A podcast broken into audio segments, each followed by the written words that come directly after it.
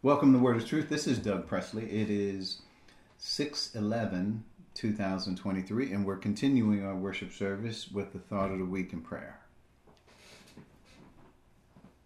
Okay, the thought of the week. Paul gave his Jewish resume, Ricky.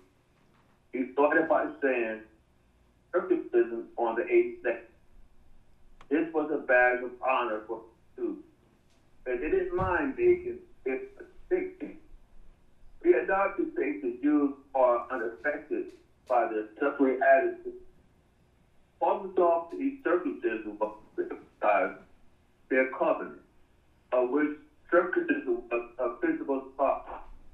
Paul drawing an analogy between our baptism of the Spirit the physical right of circumcision wrote, in him you were also circumcised, and the putting off the difference is not with the circumcision done by the hands of men, but with the circumcision done by Christ. The baptism of the Spirit is our sign that belongs to the body of Christ. We, for we all baptized by one Spirit into one body, whether Jew or Greek, slave or free, and we are given the Spirit, or we are given one Spirit. Obviously, no physical sign is required to be in the body of Christ. It is through the gospel that we are baptized by the Spirit into one body. Spiritual baptism is not an act. It is, it is a spiritual act. And as a result of salvation, it has to believe in Christ is a. There is any pride to take away from this to be to the glory of, of God of being so perfectly put, this is added to the message of stuff when you are in one body, there is no distinction between who are we are given the spirit as as as individuals. So this is what I get to think about sort of week. So at this time we have All right. Thank you, Dave. I appreciate that. Um, we are going to look to the Lord in prayer. Um, any uh, prayer requests, please uh, will give a moment to uh, to raise anybody you have on your heart.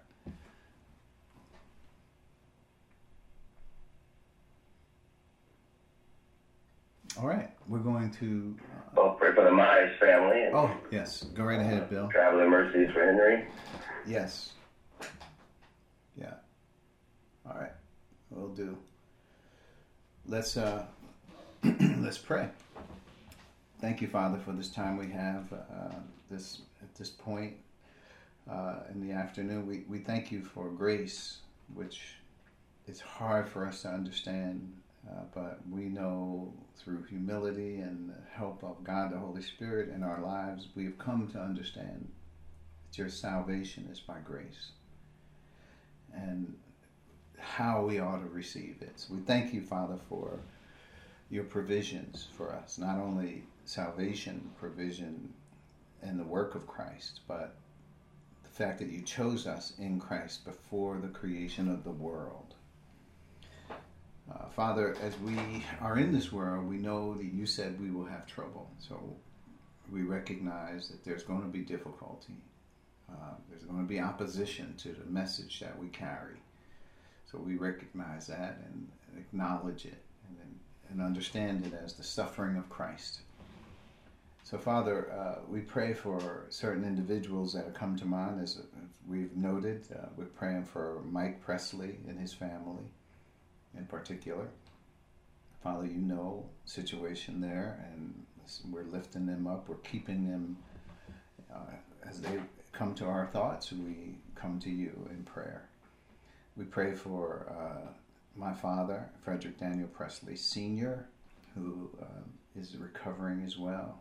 You know exactly where, where he is and what he needs, Father, even way more than we do. So we pray for uh, the Haddon family, family, the entire Presley family. Uh, we pray for um, the Myers family, the Sneed family, praying for the Torres family, praying for traveling mercies, in particular for Henry as he travels back to Florida on Tuesday, uh, asking that you would guide and protect him as he uh, travels and that he might reach his destination safely. And so, Father, we we're praying for uh, the church universal that uh, we may all come to the knowledge of the truth uh, of the Son of God and become mature, and that we may fulfill the purpose that you called us. And we recognize that one day we're going to all be together. We're going to be caught up to meet the Lord in the air, and so we will always be with the Lord. So, given that thought, Father, we pray for unity in the, the faith and this, the knowledge uh, that we will have the humility to be guided by the Holy Spirit into all truth. We thank you for the provision that is ours, not just for a time, but the Holy Spirit will be with us forever, as you have said in the Word. So we thank you, Father, for equipping us, for strengthening us, for giving us the hope that goes beyond knowledge. So we thank you for those who have come to this study in particular. And we pray that uh, we will be challenged by the, the passages of Scripture that we will cover. We thank you for Word is Truth Christian Church, that there is a place where we can come and talk about these things openly, honestly. All of this we ask in Christ's name. Amen. So, we are, uh, as you know, we're right in the book of Galatians, chapter 2.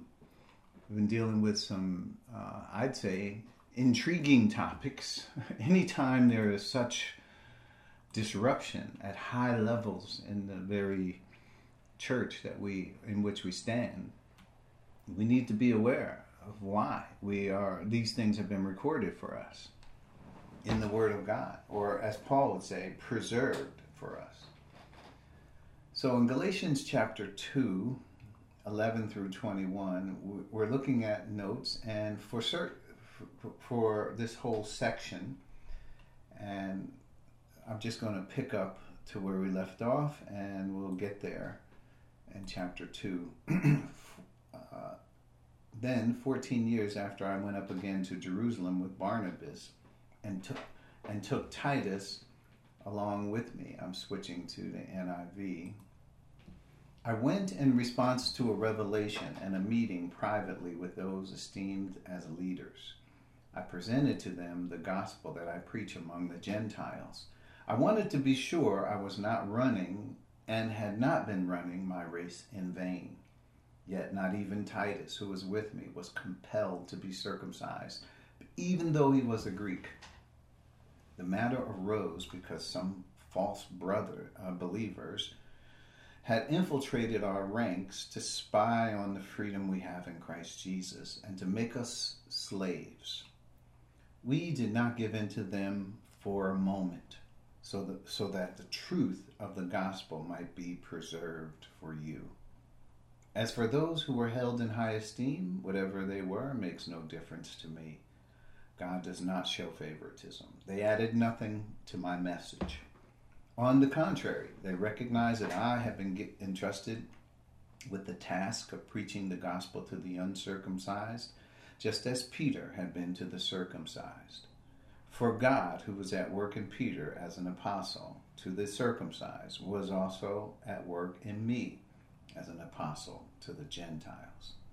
James, Cephas, and John, those esteemed as pillars, gave me and Barnabas the right hand of fellowship, when they recognized the grace given to me, they agreed that we should go to the Gentiles and they to the circumcised. All they asked was that we should continue to remember the poor, the very thing I have been eager to do all along. When Peter came to Antioch, I opposed him to his face because he stood condemned.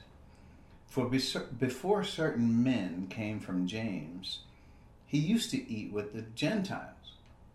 But when they arrived, he began to draw back and separate himself from the Gentiles because he was afraid of those who belonged to the circumcision group. The other Jews joined him in his hypocrisy, so that by their hypocrisy, even Barnabas was led astray. When I saw that they were not acting in line with the truth of the gospel, I said to Cephas in front of them all, You are a Jew, and yet you live like a Gentile, and not like a Jew.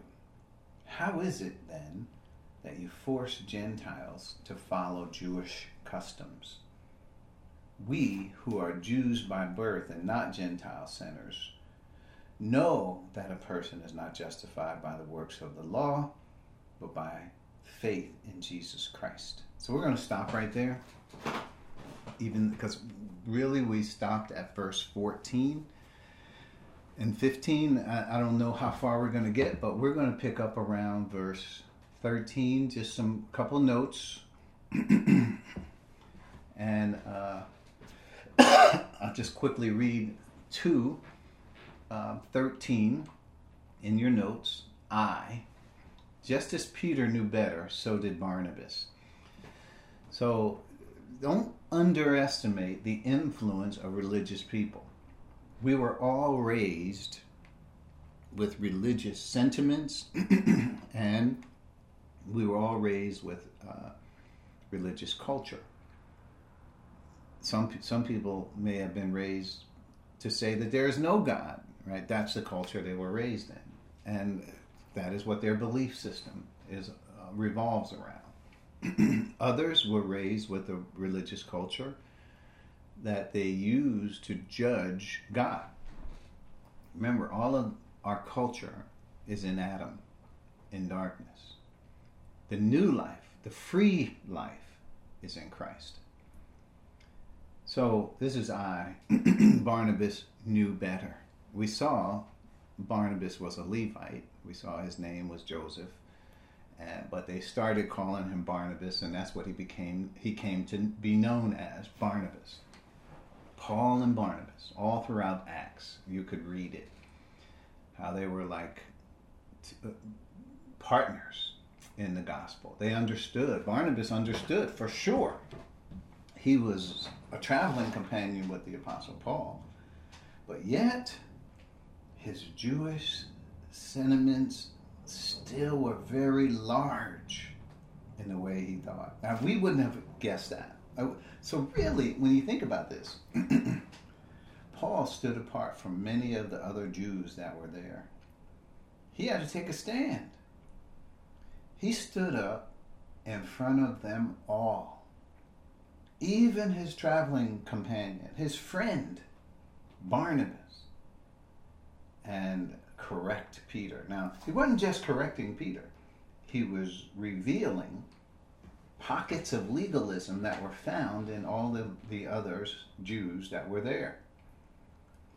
So so even Barnabas was led astray. Now to me that's that's that says a lot. It says how we bow to religious organizations, how we we give them our humility as though God is speaking through them. And it, it amazes me how uh, a person can be can reject salvation by grace and we will see that he rejects salvation by grace let's say some teaching some ministry we see that that person rejects salvation by grace however we then still turn to the, that person for guidance and direction in the spiritual life how, how does this work if you don't have the foundation of grace you certainly are not going to know how to instruct someone on living the spiritual life. But yet, why do people do this? Why do they uh, major on the minors and minor on the majors, as I said earlier? It's because religious training, culture. Some of the things they will say will correspond to cultural norms and standards that people have in their heart. This is why we need to be transformed by the renewing of our minds. All of us. Because that will stop us from being conformed to the pattern of this world. Because we're already there. We already got those cultural norms and standards. They're there.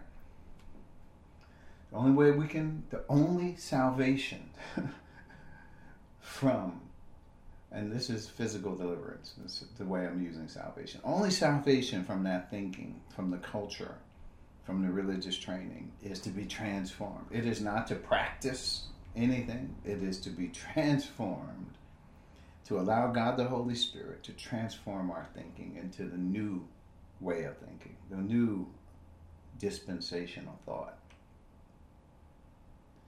So, point J, led Straight, Barnabas made the same mistake as Peter. He did. He allowed the fear, his fear of his culture, his love, to overcome his love for the truth. Remember, perfect love casts out fear. If you love God and you are, are, are contending for His truth and your whole purpose is aligned with His truth, you're not even going to have the fear or worry about what other people are saying because you'll be so consumed by the truth that you will forget where you are. The fact that you're in a world of opposition, people who are opposing you, you will forget about them. You will be consumed with the love of the truth. The love of the truth will be the destiny of your life, the commitment, the honor, the obedience to the truth the transparency of who you are in Christ. So he allowed fear to overcome him. And even Barnabas was led astray. I'm so, glad Paul wasn't led astray. Because if he was, we wouldn't be telling this story right now. He righted the ship here in the leadership. He, he, he, he put things straight we're not just talking about the egos of two leaders. We're talking about the truth of the gospel here. The way, the new way of life for this age was Paul stood up for that. It did not include the Mosaic law. It did not include the cultural norms and standards that the Jews had. They were wrong. And they were wrong even in the time of Israel. But that is what they had become in, in their flesh view of the Mosaic Law. So, point K, we are not given this story to create villains and heroes, right? Uh, some people, some people say, "Well, I like Peter," and or I like Jesus, or I, I don't like Paul. So Paul says things I don't like, and that's not the way Peter understood things. Peter understood this. He was wrong. He knew he was wrong.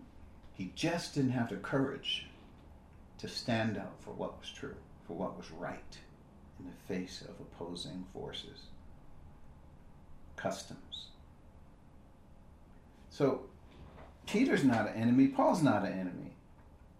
We are given the truth here. Someone stood up for the truth, and it was God the Holy Spirit through the Apostle Paul who had a tra- transformed mind. This is not to say that Paul was perfect and didn't have any problems. But when it came to this, this is a major thing. Where, which way the church would go? Would they follow the Mosaic law? Would they respect and adhere to the Mosaic law? When they did all that, if they would go that route, they would be disregarding, showing disrespect for the new age information that God had hidden within himself and then revealed after the resurrection. So there's no villains. Peter's not a villain, and Paul's not, not a hero here.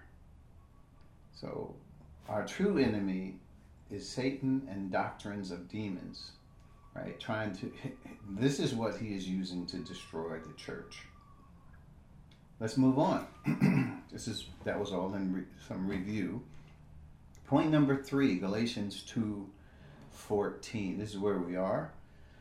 When I saw that they were not acting in line with the truth of the gospel, I said to Cephas in front of them all, You are a Jew, yet you live like a Gentile. and not like a Jew, how is it then that you force Gentiles to follow Jewish customs? So let's. This is a huge verse. I mean, this is a lot, but let's see if we can break it down. I, I did, you know, some points here. Let's see if we can cover them. Okay. Point A. When I saw, so Paul observed the scene develop and saw Peter and Peter's behavior as inappropriate for the new age.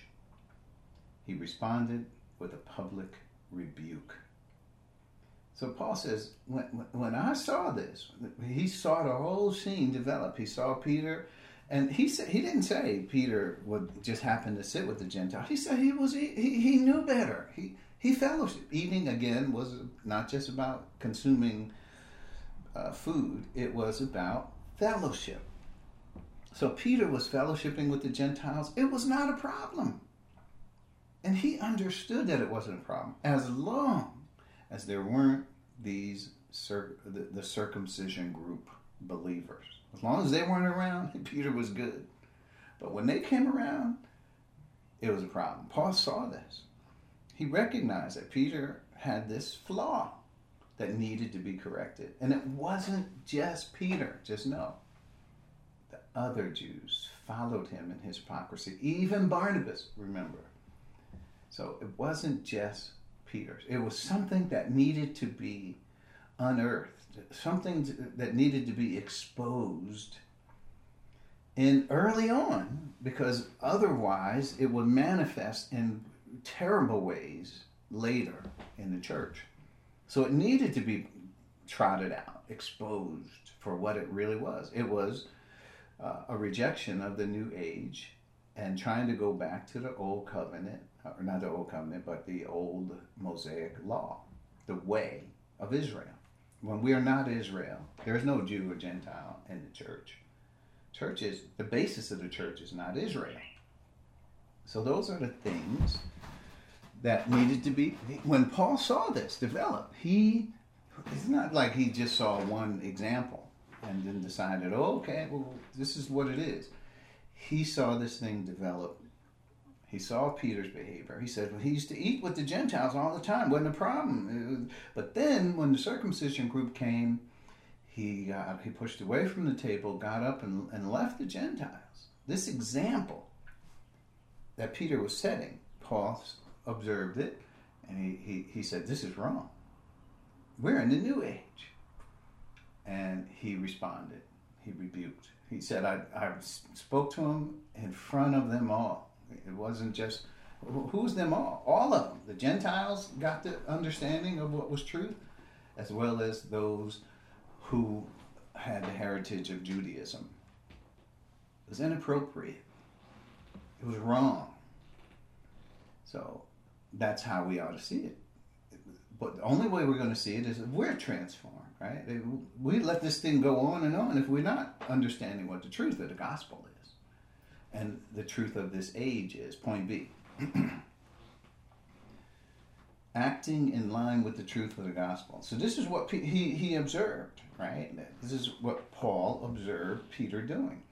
So Peter's bad decisions were not indicative of his salvation, but of living the new spiritual life. So now notice, not only, so what Paul is fighting here is not just, um, sal- he's not about salvation.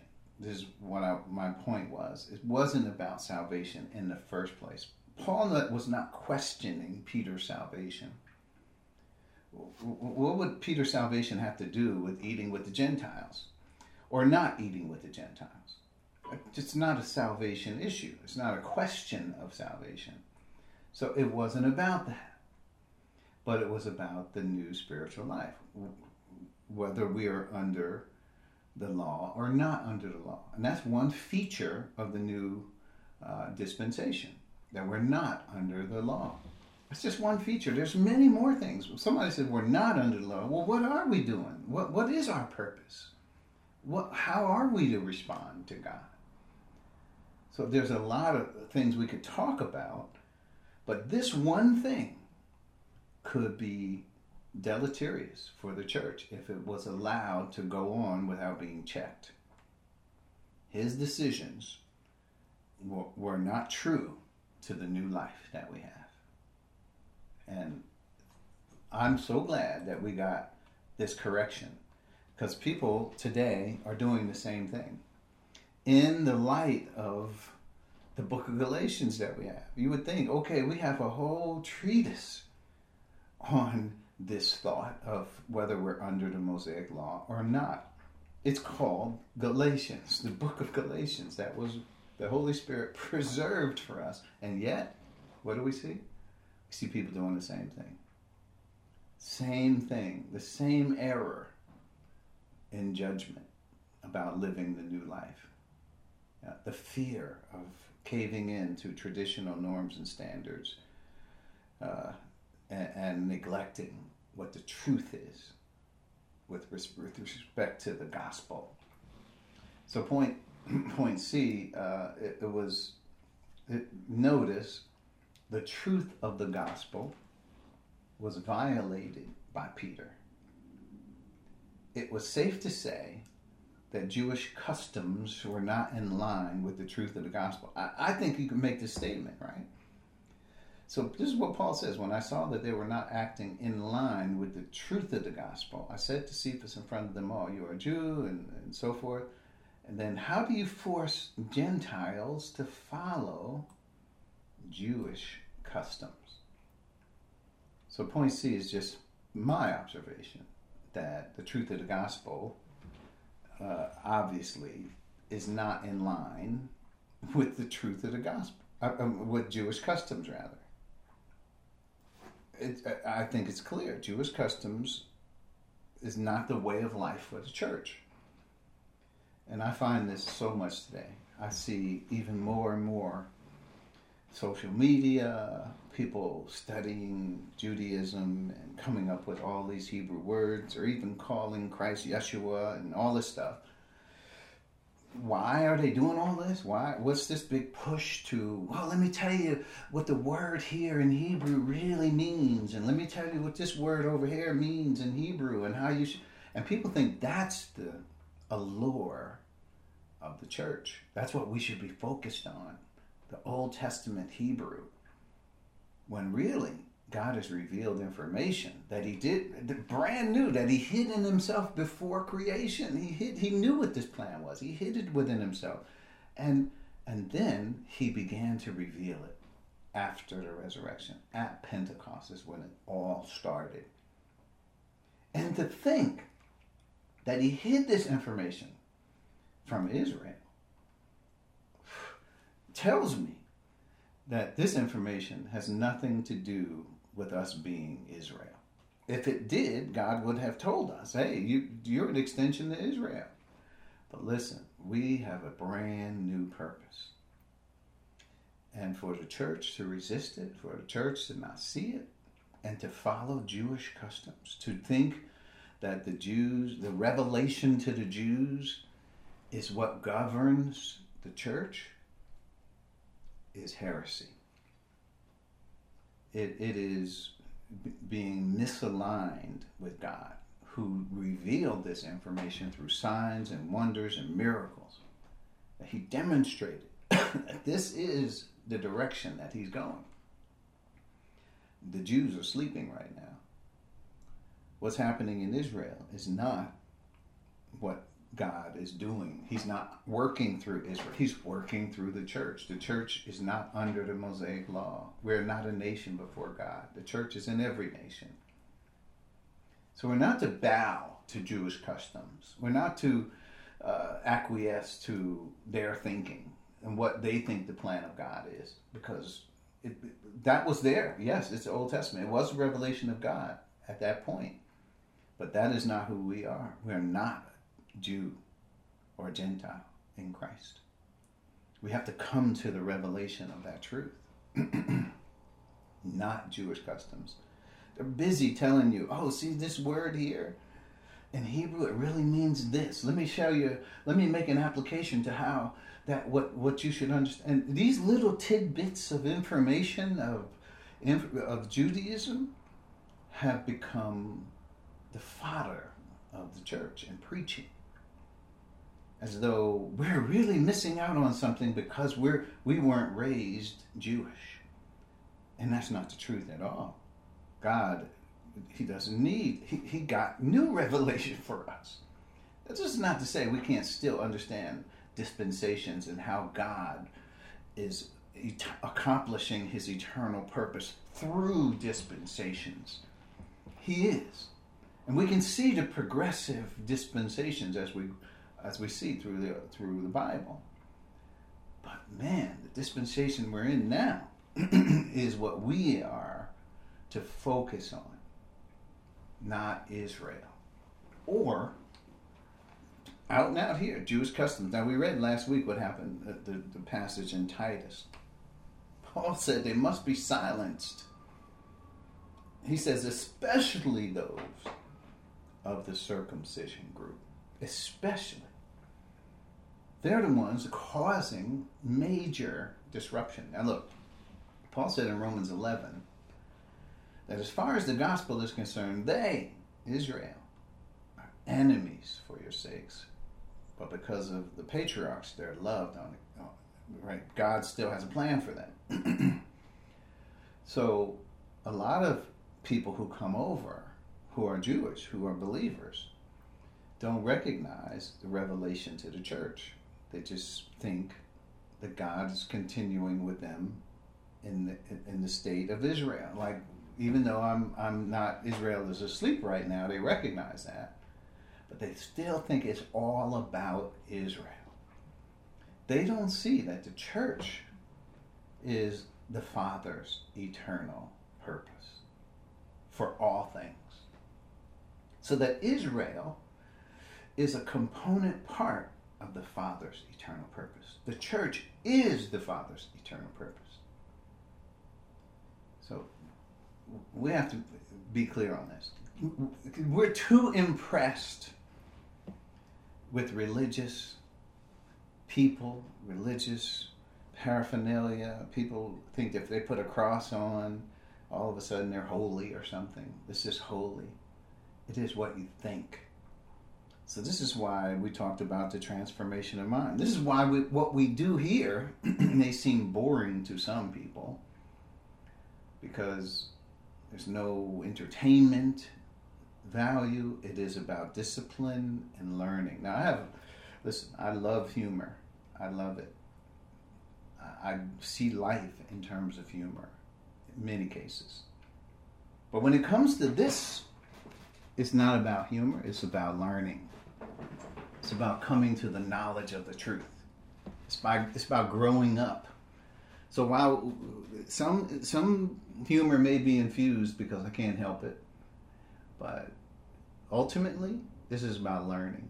It's not it's not even just about learn it's not about learning Jewish customs for sure, but it is about learning what is the plan of God for our lives. What should we be doing? What is our focus? What is your destiny? All of that is important. Point D, we're moving forward. Why?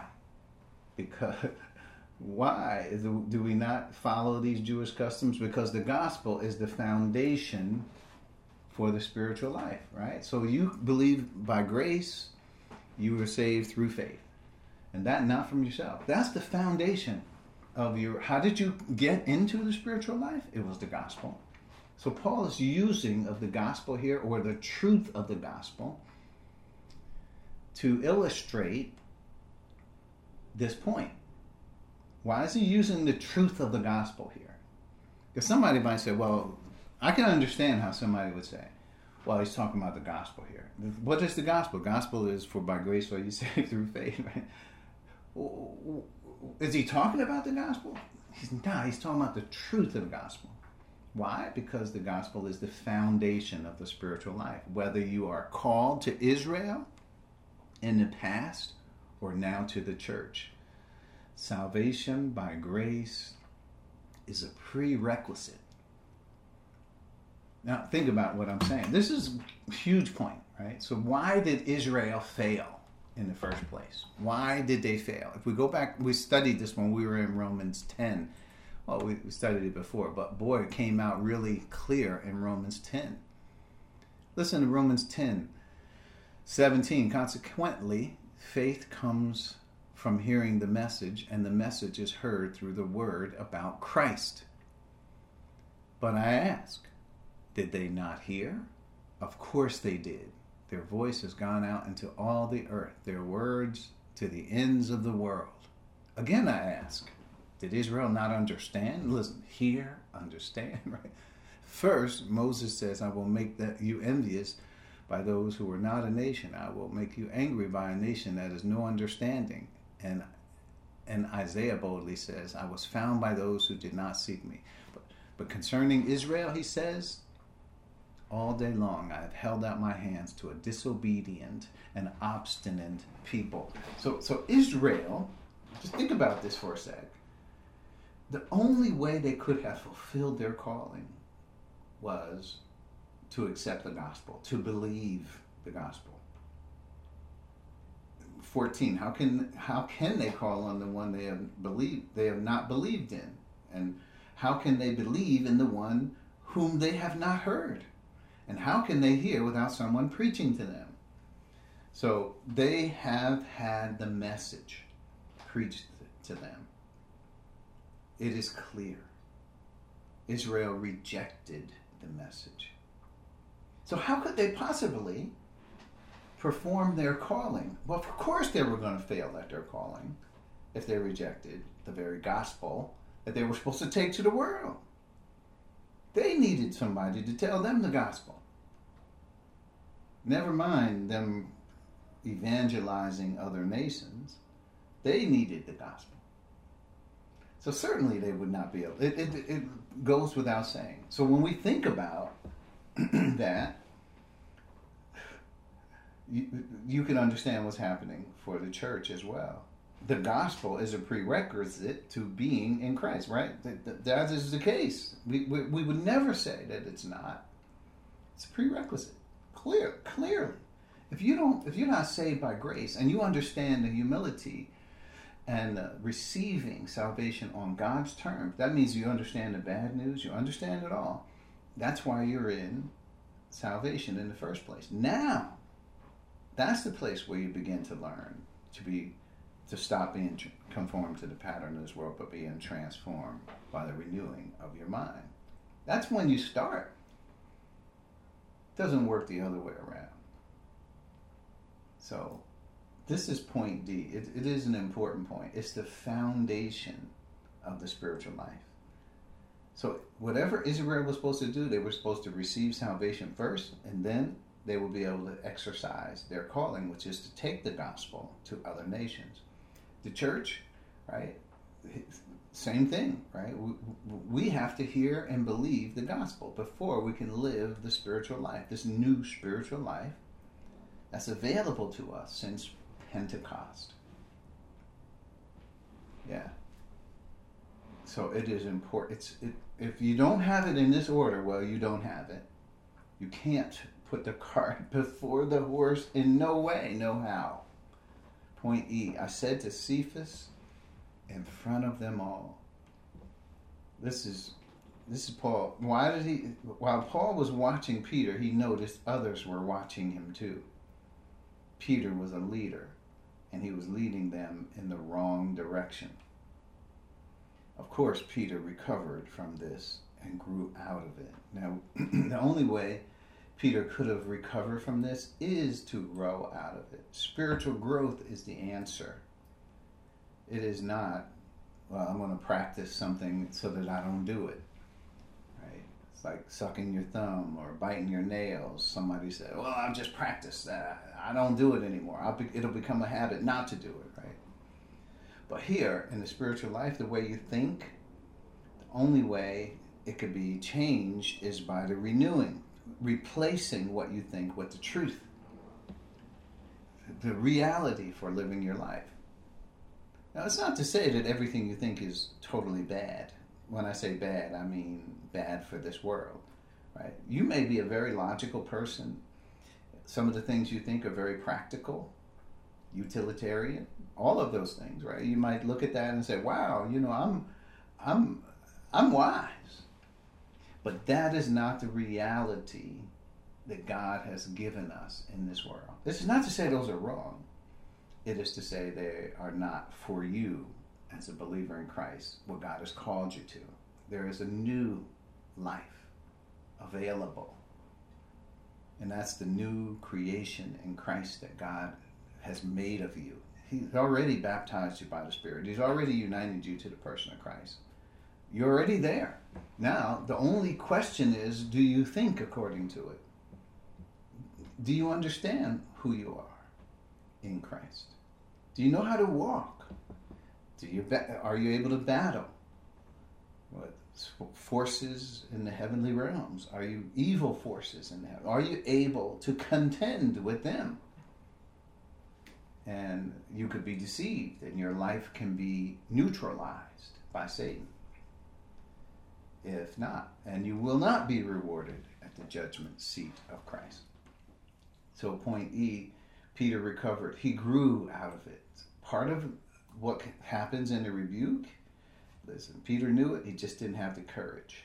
But he, he learned to have the courage, even in the face of the circumcision group. We can learn that kind of courage as well in the face of religious people in our day. It's the same, very similar, maybe not the same exact thing, right? People, we are Gentiles by nature, right? That's where we were born in Gentile. Most of us here, but everybody listening to me, listen to me here may not be. So, so he says you are. This is this goes into the next point. Point F. You are a Jew, yet you live like a Gentile. Wow. Peter lived like Peter understood. That's why he understood he wasn't under the Mosaic law. He was enjoying the freedoms that were afforded those in this age. He, he was. Now look at this. if you go to Acts chapter 15, I know this isn't in the notes, but here it is. Acts chapter 15. Peter is the one that stood up and made the case for grace. So he says, uh, here it is verse 10, 15 10. Now then, why do you try to test God by putting on the necks of the Gentiles a yoke that neither we nor our ancestors have been able to bear? No, we believe it is through great, the grace of our Lord Jesus Christ that we are saved just as they are. Now, what happened? The whole assembly became quiet or silent as they listened to Barnabas and Paul telling about the signs wonders that God had done among the Gentiles through them. Notice what was backed up by the message of grace? Signs, wonders, and miracles. This, this is Peter made the point. He's the one that was impressed and showed that the law, the way we were looking at the law, was wrong. We were never able to bear the law. Neither did uh, none of us were. So now we're going to give the law to the Gentiles as a way of salvation? No way. No way. So did Peter understand? Yes, he did. He fully understand. And he knew that he wasn't a Gentile. I'm sorry, a Jew anymore in Christ. And he, lived like a Gentile. Paul called him out. He said, You're a Jew and yet you live like a Gentile. You're not doing Jewish things. You're living like somebody who's in the church, but you just didn't have the courage. So, just to note in point F, Peter was born into the Jewish culture. However, Peter understood that he was not under the Mosaic law anymore. So, quote, he used to eat with the Gentiles. It wasn't a problem. That's verse 12. That's Galatians 2:12. He used to eat with the Gentiles. Remember, Peter's experience in Acts 10:28. He understood it. I'm going to Acts 10:28. Uh, we read this before. Let's read it again. He said to them, "You are well aware that it is against our law for the Jew to associate with or visit a Gentile, but God has shown me that I should not call anyone impure or unclean." So he understood. We already, which is why we use the word, Paul used the word hypocrisy? He knew uh, what was on the inside, but it wasn't being reflected on what was on the outside. So this is, he understood he wasn't under the Mosaic law, but yet the circumcision group invoked in him those traditional norms and standards, the old lang syne, and, and he started following, uh, you know, he just automatically responded culturally instead of biblically. That's fear. Yeah, that's fear. G, how is it then? Right? This refers to the fact, I'm breaking down the phrase. How is it then? It refers to the fact that Peter knew better, which is why this hypocrisy is called out.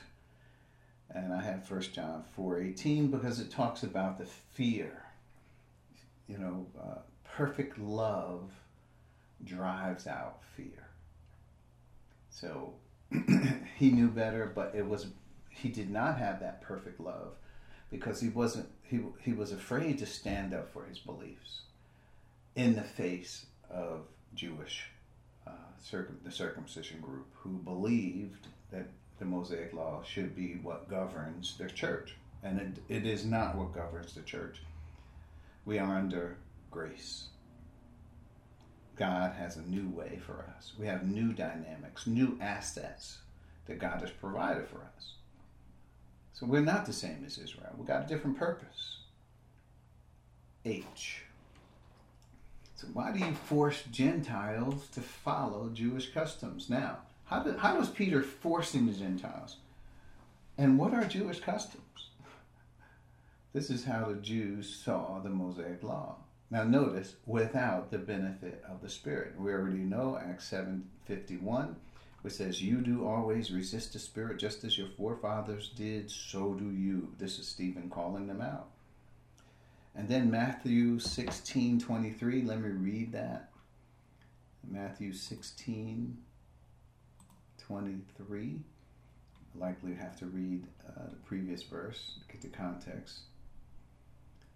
Um, Peter took him aside and began to rebuke him. This is 22. Never, Lord, he said. This shall never happen to you. This is what Jesus is telling Peter how he's going to go through and suffer many things and then on the third day be raised to life, be killed and on the third day be raised to life. Peter said, No way, never.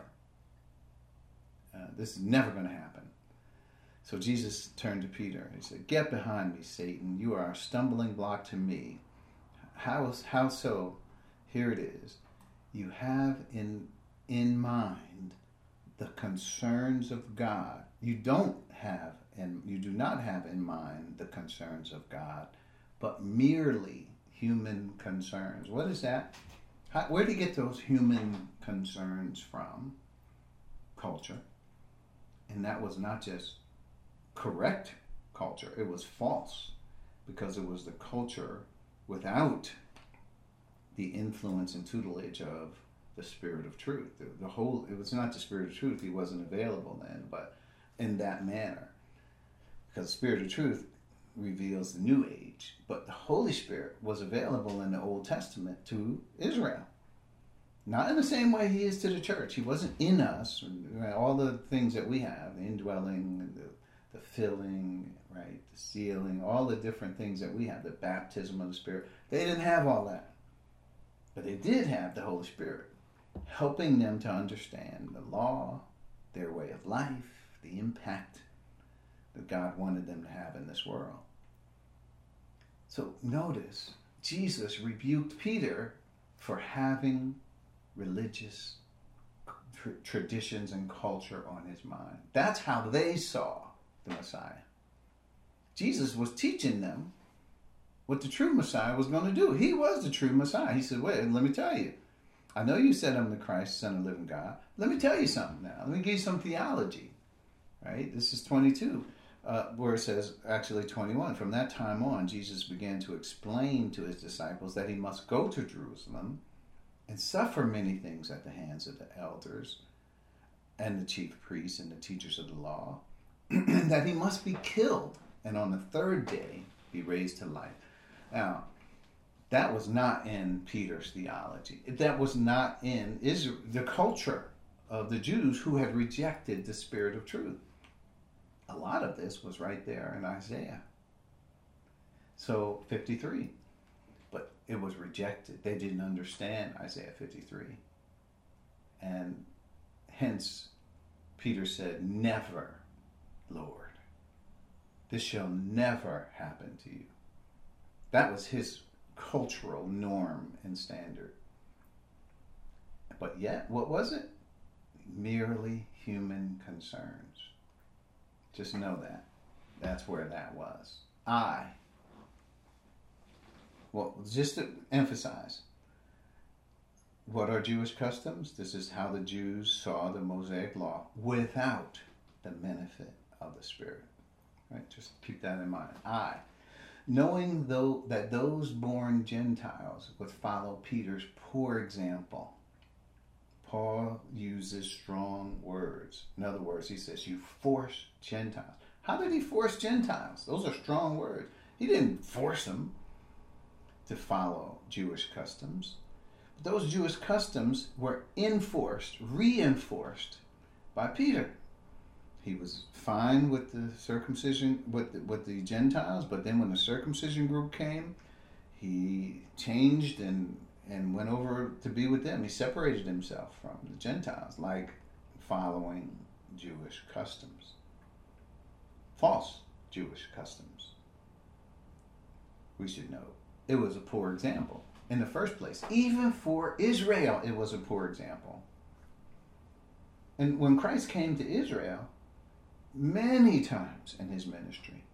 They accused him of sinning, they accused him of breaking the Mosaic law, and Christ pointed out to them why they were uh, not seeing the, the meaning of many times he why do you break God's law by your tradition? He constantly told them different things when he had skirmishes with them.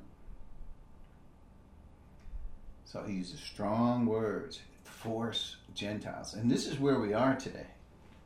Right? This is where Gentiles are compelled to follow Jewish customs. Why? Because they honor, they revere these Jewish customs. They feel like this is the plan of God, you know, that they always go to the Old Testament first as their line of reasoning to tell people who are not Jews how to live. Yeah, this is no disrespect for what God created through Abraham, Isaac, and Jacob, the nation Israel. It is to say that is not what's happening today. Point J, and we're going to have to close after this customs. Customs, traditional norms, and standards are dictated by their learned culture and religious training. Let's look at Mark in this uh, for this Mark seven, yeah, verse seven and verse thirteen. Jesus says, "They worship me in vain." Notice this is the this is exactly what we're talking about. They they they worship me in vain. Their teachings are merely human rules. So they're on. So they they had the Mosaic law, all right, but their teachings were merely human rules. He says you have to let look at verse eight. You have to let go of the com, you have let go of the commands of God and are holding on to human traditions. I mean, it'd be nice for you to read this whole thing. And he, well, let's read it. And he continued, You have a fine way of setting aside the commands of God in order to observe your own traditions. And he gives examples. For Moses said, Honor your father and mother, and anyone who curses their father or mother is to be put to death. But you say, if anyone declares that what might have been used to help their father or mother is korban, that is devoted to God, then you no longer then you no longer let them do anything for their father or mother, right? So in other words, you you disavow the command of God. thus you nullify the word of God by your tradition that you have handed down. Notice this is not something. This is becomes truth in their minds because my father did it, my grandfather did it, my great grandfather did it, so I'm doing it. So the only way we're going to hear from God. Now I'm not saying it, but Jesus says, look at verse look at the end of verse 13. And you do many things like that. This I'm point I'm giving you an example, but there's a, there's a lot more to say. You do many things like that. And this is happening. Tradition and culture prohibit us from hearing from the Word of God, hearing what God has to say. If you, even your tradition and culture can stop you from listening to what is salvation. And here, the worship of God can be disrupted by your tradition and culture. You can't hear, you can't see. This is for the Jews, but I'm saying today, same thing. So the, the Gentiles revere Jewish culture. They say, well, that's where the Bible came from. we have the Jews as we're Christians, but we stand on the Judeo-Christian, you know, stance. This is how we see things. But no, there's something brand new that was revealed at Pentecost. Jesus introduced it. It breaks through the barriers. Now they could have broke through back then too, but they refused. You saw how it developed. That's why Stephen says, "You do always resist the Holy Spirit, just as your forefathers did. So do you." It can stop you from believing the gospel, and it can stop you from fulfilling the way of life that we have in Christ. So we're going to have to stop. Hopefully, um, as we cover these things, we can begin to see how our traditions, our customs, our religious training that we had fight against the, the spiritual new the new revelation that we have from the spirit of truth as we close please pray with me that for the church because the thinking of God with regard to this new age has been cast aside. It's been attacks. But let's pray and ask God to reveal these things to us so that we can have the boldness to go out and to teach these things as they should be taught. Let's bow our heads. Thank you, Father, for your word. We thank you for this group that we are able to talk about such things. We cannot talk about these things in any church. But you have given us an opportunity to not only talk about them, but to develop the wisdom that you have given us in your, in your word around this revelation. We thank you, Father, for grace, for the calling, for helping us through the ministry of the Spirit to come to the knowledge of the truth, to understand what you are doing, what your eternal purpose is. And we pray for the church universal that they will come to the knowledge of the truth as well. And if you can use us in any way, Father, we, we pray that you will. And we will have the courage to stand firm, always abounding in the work of the Lord. We thank you. All of this we ask in Christ's name. Amen.